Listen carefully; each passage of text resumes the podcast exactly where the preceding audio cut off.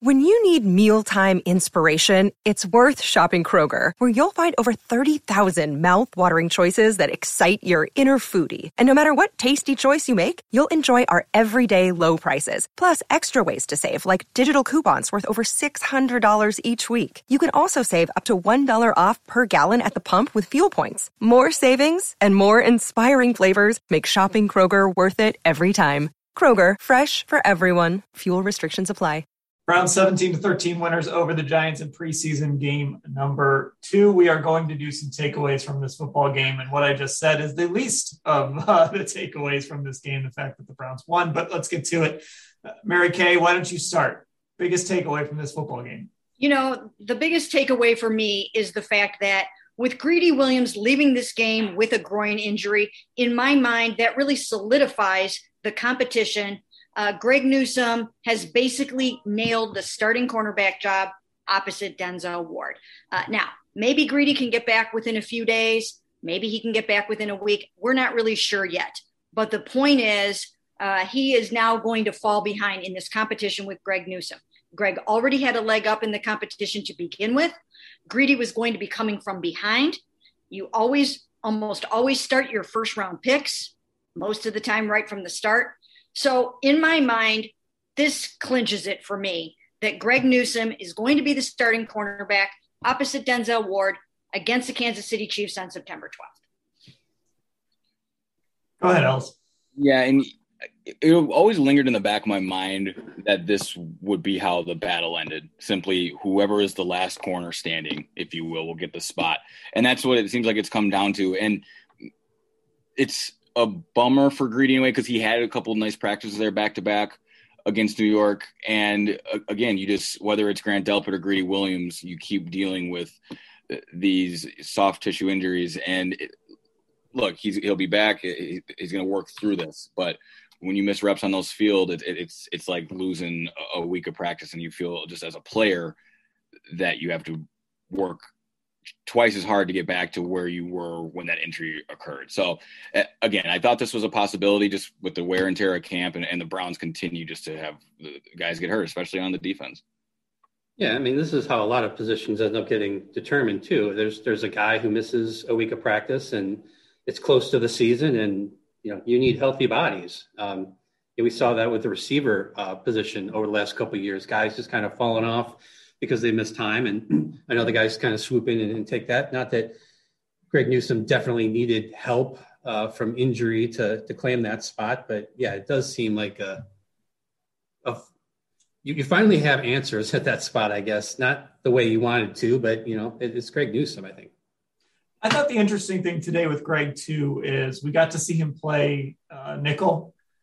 You know, we we saw him start on the outside with Greedy, and then after Troy Hill was done well into the second quarter. After Troy Hill was done, when they were going to nickel, it was Greg Newsome moving to the inside. He stayed outside when they were in base, but then he moved to the inside. And Kevin Stefanski actually pointed that out uh, after the game, too. He singled that out to get him work inside. And, and it, it, was something I've kind of been keeping an eye on. I asked Joe Woods about it back at the end of minicamp uh, if it was something they thought he could do. And so to see them working him inside, it just kind of tells you that there's going to be some opportunities still for Greedy even if Greg Newsome wins that job, that you know you can have both him and Troy Hill on the field together, playing it based on how many receivers are out there. There's a lot of different things you can do if this defensive coordinator can trust Newsome to play on the inside.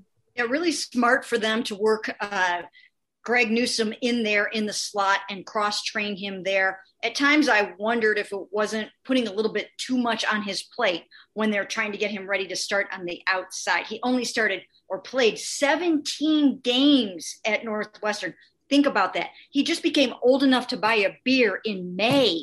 You know, I mean, this is a young man uh, that doesn't have a whole lot of experience. So at times I thought, you know, it, it, are they spreading him a little bit thin that way? But I can see the wisdom in it because if you decide that your three best cornerbacks just so happen to be uh, Denzel Ward, Greedy Williams and Greg Newsome, now you can find a way to get the three of them on the field at the same time in sub packages and different things. Uh, there's they're going to be playing a lot of dime. They're going to be playing a lot of big nickel and, and different formations. this just gives you a chance to get your best guys on the field. And of course, if Troy Hill gets injured, you absolutely need to have a really good nickel cornerback. So there's plenty of wisdom in it. Yeah, the versatility is a necessity for Greg Newsome, and I know Browns fans must get sick of hearing this. Denzel Ward misses four games a year. It's just what happens. He's hurt right now. Obviously, expected to be fine for Kansas City, but you, you know you got to probably bake in some missed time from Denzel. It would mean Greedy Williams is going to get a shot, and Greg needs to be ready and able to play wherever he's needed because that's what a first round quarterback cornerback has those expectations. Yeah, uh, during uh, during the joint practices, they had an undrafted free agent rookie uh, manning the slot often because he had Troy Hill on the outside. MJ Stewart's been out too, uh, so you know those those injuries down the depth chart, and people start moving up, and yeah, you need you need other options there. I think uh, at slot for sure. And I, I know it's still a small sample size, Mary Kay, but we, we've learned that this coaching staff isn't going to throw too much at guys if they don't think they can handle it. Yeah, that's true. I mean, I, there's one thing that we have learned about Joe Woods so far, I think, and it, it, and that is he does value veteran experience. I actually think that he really wanted to start Mack Wilson over Jeremiah Owusu Koramoah against the Chiefs. I don't know if it's going to work out that way now unless Mack really comes back strong from his shoulder injury. Because once again, here you have another injury, and by default, a player kind of moves up a little bit uh, because of that, because of not only one injury, but a couple of injuries, actually. Uh, there were times where Jacob Phillips was behind Mack Wilson as second team will. So, uh, so Jeremiah might actually end up, uh, he might end up starting too. I mean, it, it's going to be very interesting to see how this plays out. Uh, but I'm just wondering, you know, what you guys think. Let's say Greg Newsome is the starting cornerback against the Chiefs. How does everybody feel about that? Is he ready for this opportunity? Is he ready for the likes of Patrick Mahomes and Tyreek Hill and Mecole Hardman and Travis Kelce? What do you guys think? Can I can I steal one of your lines, Mary Kay? This to me, this is the NFL. Put on your big boy pants. You know, you're going to go out there, you're going to play against the Chiefs. You were the number 26 overall pick yeah, yeah, I mean, it might not go great. Uh, you know, he, he might make some mistakes here and there, but honestly, like you're an NFL player. Uh, I mean, if to me, if you have to protect someone, that that makes me that that worries me more than him going out there against Kansas City and maybe you know we see him get beat a couple times. I'm okay with that, uh, but I, I would be nervous if you're if you really have to put on kid gloves with the guy that you took in the first round. Yeah, I hear that, and it's really it's just going to be sink or swim for Greg Newsome, and not in a way that if he sinks, he's going to be pulled off the field. I mean, this guy is going to be out there, and he'll take his lumps, I'm sure. And when you think about, like Mary Kay said, just turning 21, it's almost maybe a bacon advantage that he's starting against Kansas City and Patrick Holmes because he just won't know any better. I mean, you are just going to have trial by fire there and you know that young swagger, the naive, naiveness of it all, perhaps can play to his favor uh, rather than I don't know getting a halfway through the season and you know just the wear and tear of the year. Like it's going to be his first pro game against Patrick Mahomes. You, you couldn't ask for a harder assignment, but he's a confident, poised young man. You, you I have a you know real feeling he's just going to take it in stride and, and be confident in his technique and his skill set because he, he won't know any better anyway. Yeah, we're not talking about a fifth round draft pick here that they have to stick out there because you know they have no other options. He was a first round pick, and rookie corners start every year across the league. And yeah, playing the Chiefs right off the bat is going to be a, a, an eye opening experience, I'm sure. But you know, I think it'll be good to get that out of the way and then kind of settle in because after that game, uh, they do have, uh, I guess, some some easier opponents, I guess, to, to deal with. So you get through that game and you get that in your back pocket, and that could be good for him. Mary Kay, what about you? Well, you know what? Um, here's what I think. I think that some of those kinks that he'll work out early on, it's just the be- the best thing for him. That baptism by fire, it really is. Because then when you get into November and December, and you need to be playing your best ball, and you might even see those Kansas City Chiefs again, you are going to know what to expect. You're going to be so much better for it. It's like throwing a quarterback in there before he's ready. There really is only one way to learn how to play the game at the pro level, and that is to play the game at the pro level.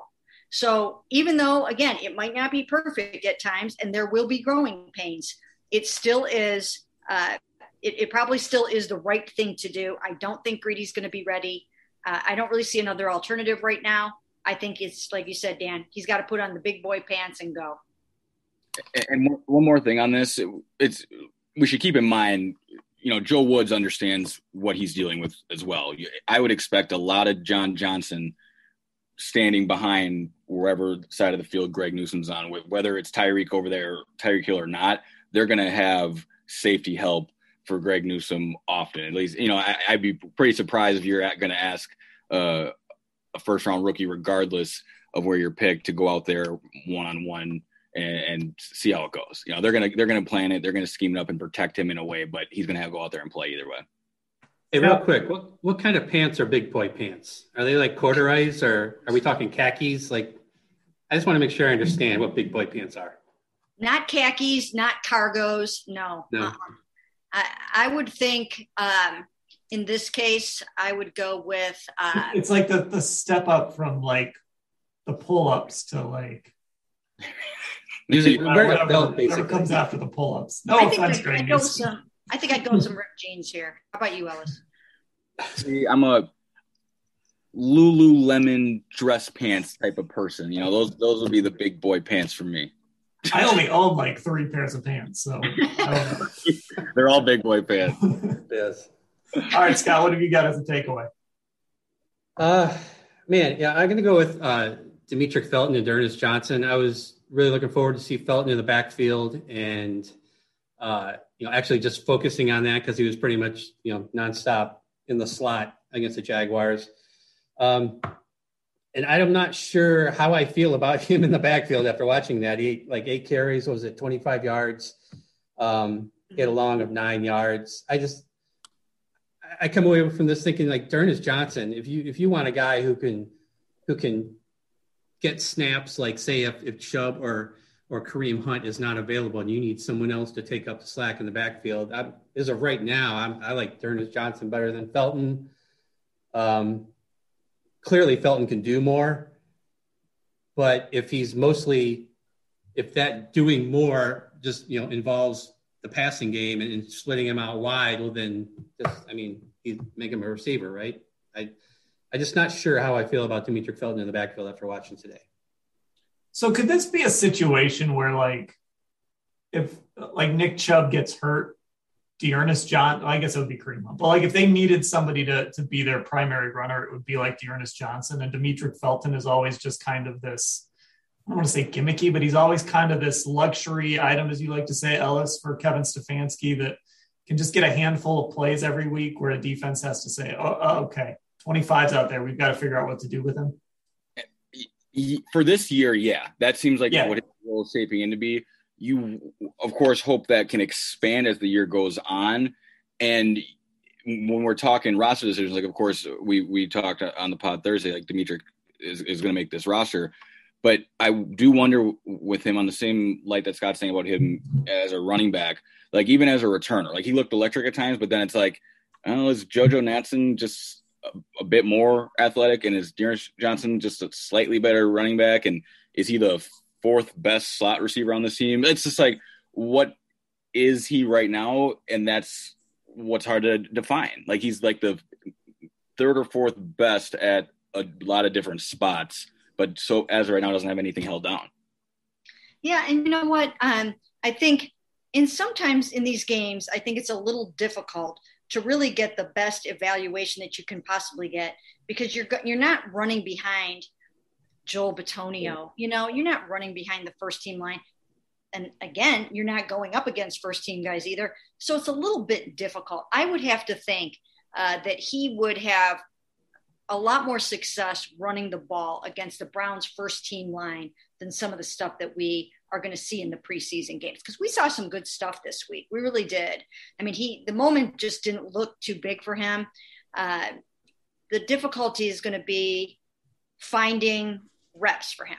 Actually, the difficulty is going to be finding reps for everybody, um, but particularly when you get to a younger guy like that that would potentially be your third running back, your, you know, fifth, sixth receiver, it might be a little tricky. But um, but yeah, I mean, I, I still think he's he's for sure going to make the roster. That that's not in question whatsoever. It's just a matter of how and where he'll fit. Yeah, I, I, real quick, I do agree that we saw, I think, a better version of him in the backfield dur- during those joint practices. He seemed like get outside and just have yeah. more room to run when he was getting those first team reps. But I think today I'll probably come away thinking I'm more likely, if I'm doing a 53 man prediction, I'm probably more likely to keep Felton and Ernest Johnson today, as opposed to you know putting Felton in that number three spot and and not keeping Ernest Johnson. Yeah, I, I think the issue you come across with Felton is like so with Kareem Hunt. If I'm a defensive coordinator and I see Kareem Hunt come on the field, I still have to view him as a running back. Yeah. I still have to probably have a linebacker on the field because Kareem Hunt's on the field. I'm curious to see if defensive coordinators, when they see Demetric Felton come out, say, I know he might line up as a running back, but we're going to treat him as a wide receiver. So we're going to go, we're going to answer when we see Felton come out, we're going to answer with a nickel package or we're going to answer with more DBs on the field because he smoked a linebacker today.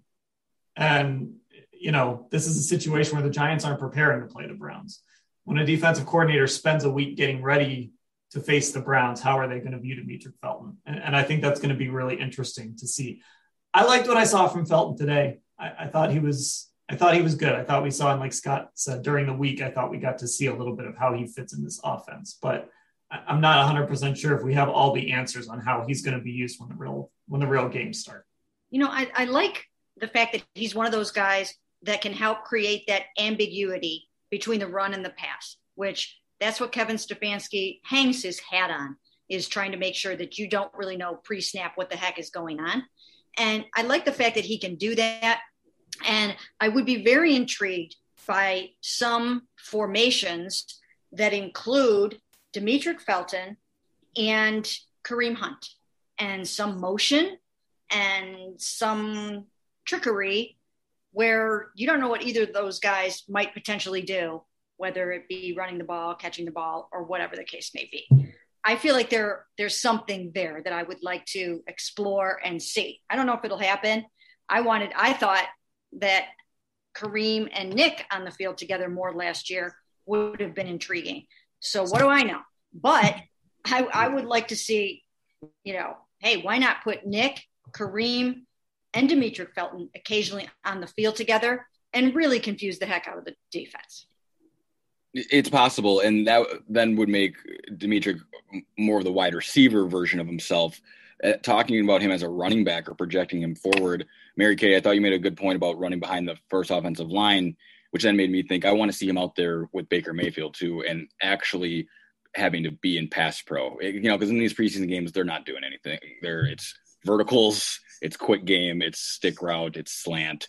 There's no deep game concepts really being called in these situations. And I and I'm curious how he would just handle Baker's calls, Baker's Baker's protection, and then of course having to protect Baker Mayfield as well. well and and I think Baker hits that throw.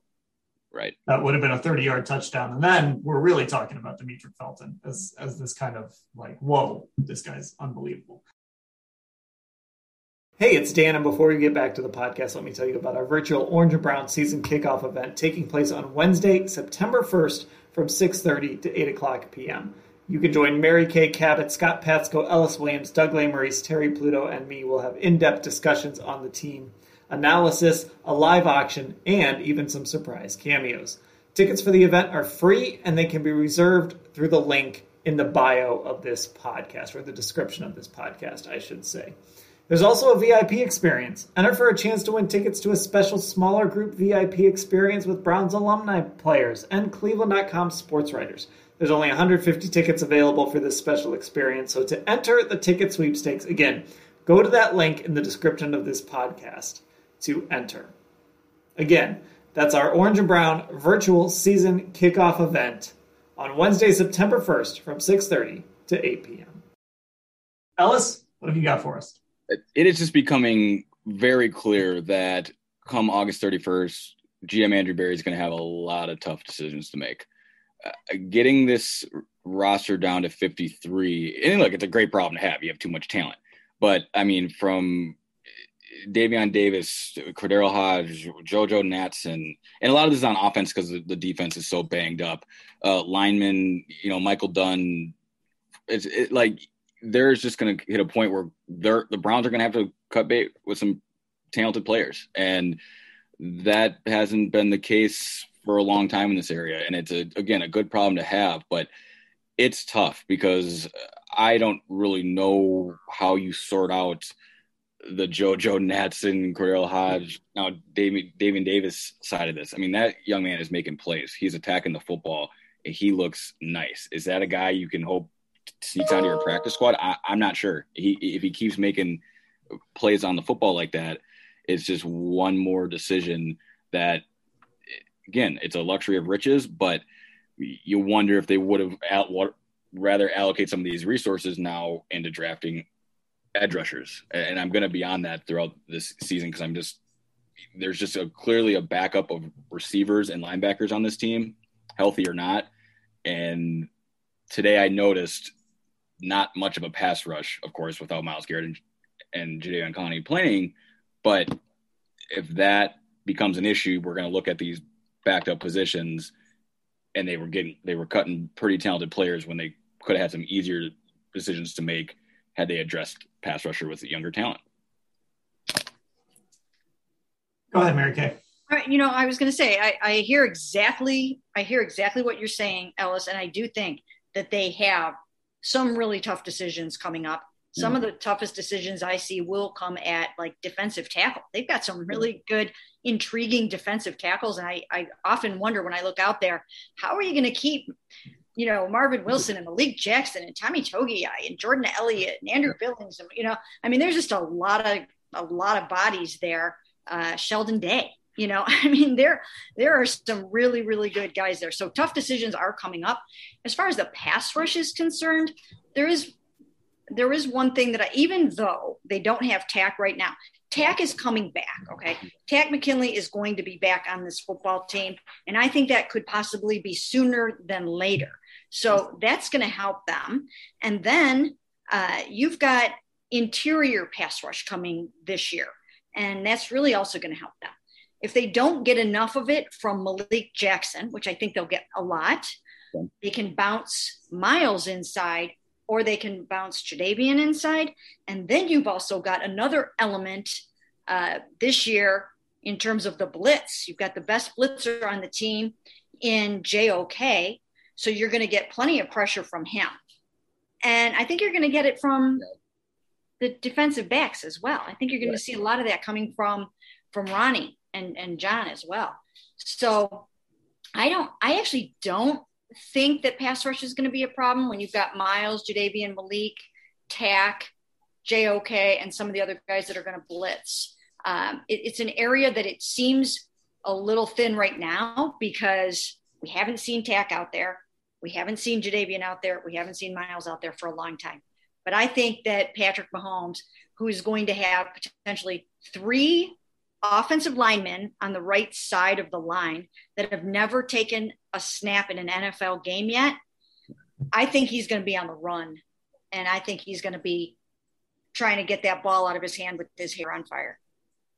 It was nice to see the middle of the, the defensive line get pressure today. I think uh, the two sacks. I think Elliott and McDowell, they both had a couple quarterback hits, tackles for loss. Sheldon Day got in there for a big stop. Um, you know, those are guys who could all figure into that rotation. We're not really sure how it's going to look. They've they've really been top heavy the last couple years here uh, with defensive tackle. It just you just get the feeling like it's going to be more of a committee type approach, especially with how much you see Day in there and Andrew Billings kind of rotating out. Uh, but beyond that, I mean, we're, we're we're talking about you know, the fourth tight end and the third safety here, and you know, depth that on the interior of the line and the backup edge rushers, and you know, this is like just a new world. You're right, Ellis. It's it's going to be tough decisions, but yeah. you know, we're we're talking about the uh, you know Johnny Stanton getting reps at tight end and and what that could mean for a, a position that's probably going to get on the field like maybe maybe three or four snaps a game, if that. I mean, Stephen Carlson didn't really get much action last year, and when he did, it was pretty much just uh, as a blocker. So, uh, yeah, they're tough decisions, but none of these decisions outside of maybe uh, cornerback is are really you know your frontline guys. So that's a good place to be. Yeah, there there have been years where Davion Davis would have been like your number two wide receiver. which, yeah. You know, you're going three and thirteen that year. But you know, I, I'm actually a little curious if like how much are we going to see Davion Davis on Sunday night against the Falcons? Do the Browns protect him a little bit? Maybe they don't want him to go out there and put on a show on Sunday Night Football in the very last preseason game uh, of the NFL year. We've seen teams do that before where, you know, if he goes out and has a huge game against the Falcons, you're probably not getting him through waivers. And, and if, if they really like him. Right. And if you put him out there, he's going to make these plays. Uh, you are seeing a, a, young man who just has a natural ability to find the football. He's got a lot more ups or a boom jumping ability than I expected. It, it's impressive. So if you put him out there in a, a large role, like you're saying, Dan, he's going to flash again. Yeah, I just have to wonder if you can get him onto the practice squad, which I feel like is is his destiny right now. Yes. Um, but because you know there are other teams that are not this deep at receiver, you know somebody might find a spot for him, especially if they have injuries at the wide receiver position. There's there's something pretty cool about this guy. The way he high points the ball, his his field awareness. Uh, he's really he's a smart player, and he knows you know he knows where to be. It looks like he's running really good routes. Again, we're seeing him, you know, for the most part, you know, with backups against backups. But there's something to him there's definitely something to him worth investing some some more time and effort into. What I'm saying, you might want to might want to hide him a little bit Sunday yeah. night. right. Not, not if Case Keenum's throwing the ball. I mean, Case Keenum is showing. I know he had a bad interception. He he clearly had a tough time throwing high to very tall tight ends today because even that defensive pass interference was not a great pass. But aside from that, I mean, Case Keenum's really been the clear difference uh, for the Browns in these preseason games. You have a competent quarterback who can run an offense and move a team down the field. He can make people look good. All right, I think you guys covered most of the takeaways I would want to grab. So I, I just want to say, going back to that interior of the D line, I thought it was really good to see uh, Malik McDowell dominate in the fourth quarter of a preseason game. Like Malik McDowell should be the best player on the field in the fourth quarter of a preseason game and he had those back-to-back plays where he looked really good. I know he's dealing with the rib injury. I, you know, I saw they were taping it up uh, pretty heavily during practice the other day. Uh, but to see him out there and, and, kind of dominating a little bit, again, Ellis, it's, it's just one of those tough decisions they're going to have to make. I mean, he's trying to kind of save his football career. He's never even been on an NFL field in yeah. a real game. So, yeah, uh, you know, he did what he's supposed to do late in the preseason game. Yeah, and, and Mary Kay said it. They, they are so deep at, at, nose tackle in the interior there, and for it's built that way. They wanted to remodel this this interior, and they, they've done so. And you know, you can keep guys fresh and roll it almost like a, a hockey line, if you will.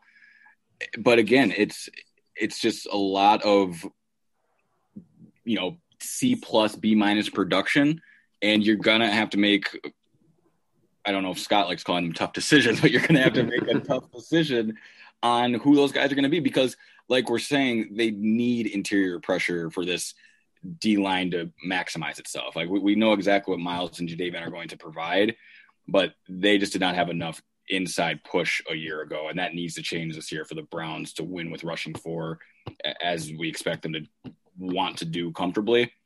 And it's games like this where you have those flash moments. Coaches don't forget about that stuff. That's that's on cut day. That's that's going to matter. It's going to matter a lot one, one of the other things to, to remember now is they're using the same IR rules that they had last year uh, amid the pandemic. So they're going to have to use yeah. the IR very, very creatively. I mean, you can really do a lot of different things when you can throw some guys on IR uh, for a minimum of, of, you know, three weeks and figure out how to keep guys that way. It, it really lends itself to not losing some of these good developmental players. Yeah, we're all going to make a big deal about that. Oh, I'm sorry, Dan. Uh, we're, we're all going to make a big deal about the initial 53, and we, we we know that it changes, you know, over the course of the next couple of days. But I think the way the position groups break down as far as the numbers for each, I mean, it could look drastically different from that week one to like like okay, so week four or five when when guys who are starting this year, you know, off injured uh, come back, and it could, you know, they might have more defensive tackles at the beginning because maybe they want more of a look at some of those guys and they know that they can they can afford to keep them because you know they have injuries at other other spots where they're just not going to have as many people. So yeah, I mean, again, it's just you got to get guys through waivers, but once you do that, you can put them on IR for three weeks. So like Anthony Schwartz, right? You probably have to put him on the initial 53, but then you can IR him and maybe use his spot for something else. Um, there, there's a lot of different things that they can do uh, when, once they kind of get through that. And I think next week, for as little as we're going to see next week, I, I don't think they're going to go too crazy. It, it, will be interesting if there's a few kind of surprise guys that don't get on the field to kind of get your attention and say, okay, they must really like that guy and they must not. Again, it's the only, there might be one other game going on at the same time, but if somebody has a big game that night, everybody in the NFL world is going to see it.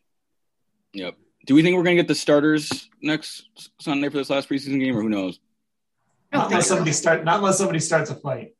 Yeah. yeah. I mean, I don't. Why would you get to this point? Right. Your overarching whole theme of training camp has been keep these guys healthy. Could you imagine if they trot, you know, Baker out there for a series and, and something happens, or, or any of these guys? Really, I think they've made it this far. No way uh, should they play the starters in the final preseason game. Uh, just get through it, get get it over with, and then you know work on game planning for the Kansas City Chiefs the minute you get home from that game.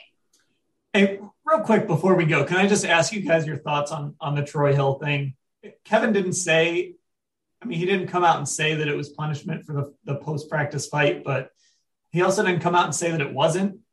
There were a lot of things he could have said that would have made it sound like it wasn't. Um, was that the right thing to do? I mean, how, what are we saying if Troy Hill would have come up with like a, a hamstring or a shoulder or something like that? I think it was the right thing to do. I think he needed to send a message. They made it through those two full days.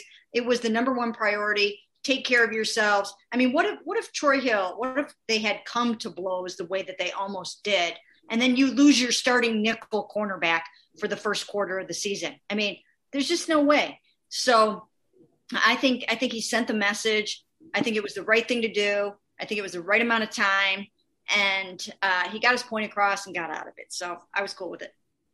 Yeah, with with hindsight now, I'll say I, am cool with it. But had that been Troy Hill's groin instead of Greedy Williams, this mm-hmm. looks a lot different. And I'll end it by saying, just from a disciplinary standpoint, the former player in me would rather rock with a guy like Joe Judge, who's just going to put you on the line and have you start running, rather than you know getting all cute and making you play games you don't want to be out there for anyway, which is then kind of hypocritical on the fact that hey, we just need everyone to stay healthy, but now you're putting me in harm's way. It's a little strange, but everyone got out fine. It's it's no big deal, but I think you just run run players in that situation. Yeah, I don't understand that as a punishment uh, playing him, but I think uh, it's easy to maybe justify because of the injuries they have behind him and the lack of depth they have behind him, and he might have gone in the game anyways when you know for some snaps because Greedy got hurt. So I, I just yeah, it is a curious punishment. I don't. There are better ways to deal with that. Yeah, I mean, we're kind of making the assumption that, that that's what it was. Like I said, Kevin didn't say it was, but he also didn't say it wasn't. It was one of those mm-hmm. kind of going off the omission here uh, more than anything. I, I, actually mentioned this to somebody um, in, in, the press box here when we when it came up, and I, I'll never forget. After the Browns beat the Bengals, they put out that video last week. They put out that locker room video where it was like, okay, if you guys have a good week of work and do what you're supposed to do against the Raiders, I'll take care of you during the bye week.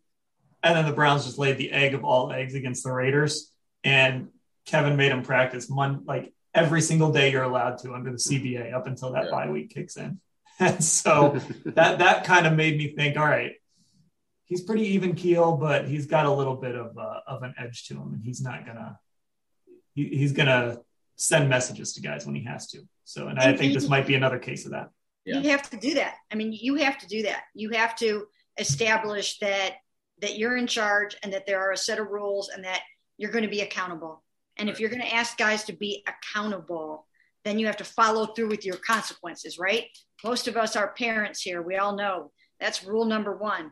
You have to follow through on those consequences. I was never really very good at it, by the way, but you're supposed to do that in theory. You're supposed to follow through.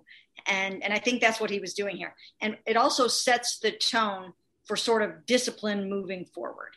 You know, they want these guys to behave a certain way on and off the field. And that just wasn't part of it. And I think if it wasn't like a little something, he, he probably just would have said no, that had nothing to do with it. You know, the, like you said, the fact that he didn't answer it is all we need to know. Yeah, and it's important to note that Troy Hill's on his first year with this team, right? You know, he's coming in to a locker room. This probably, like you said, Mary Kay, sets a tone and now gets him in line. All right, Ellis, don't go missing curfew on us. You know. come down hard on you here on the, the Orange and Brown Talk podcast if you do. Uh, we're, going to take a cue from Kevin Stefanski. I can still do some spread. All right, there we go. Browns winners in their second preseason game, 17 13. Uh, I think we covered everything. So for Mary Kay, Scott, and Ellis, I'm Dan. Thanks for listening, everybody.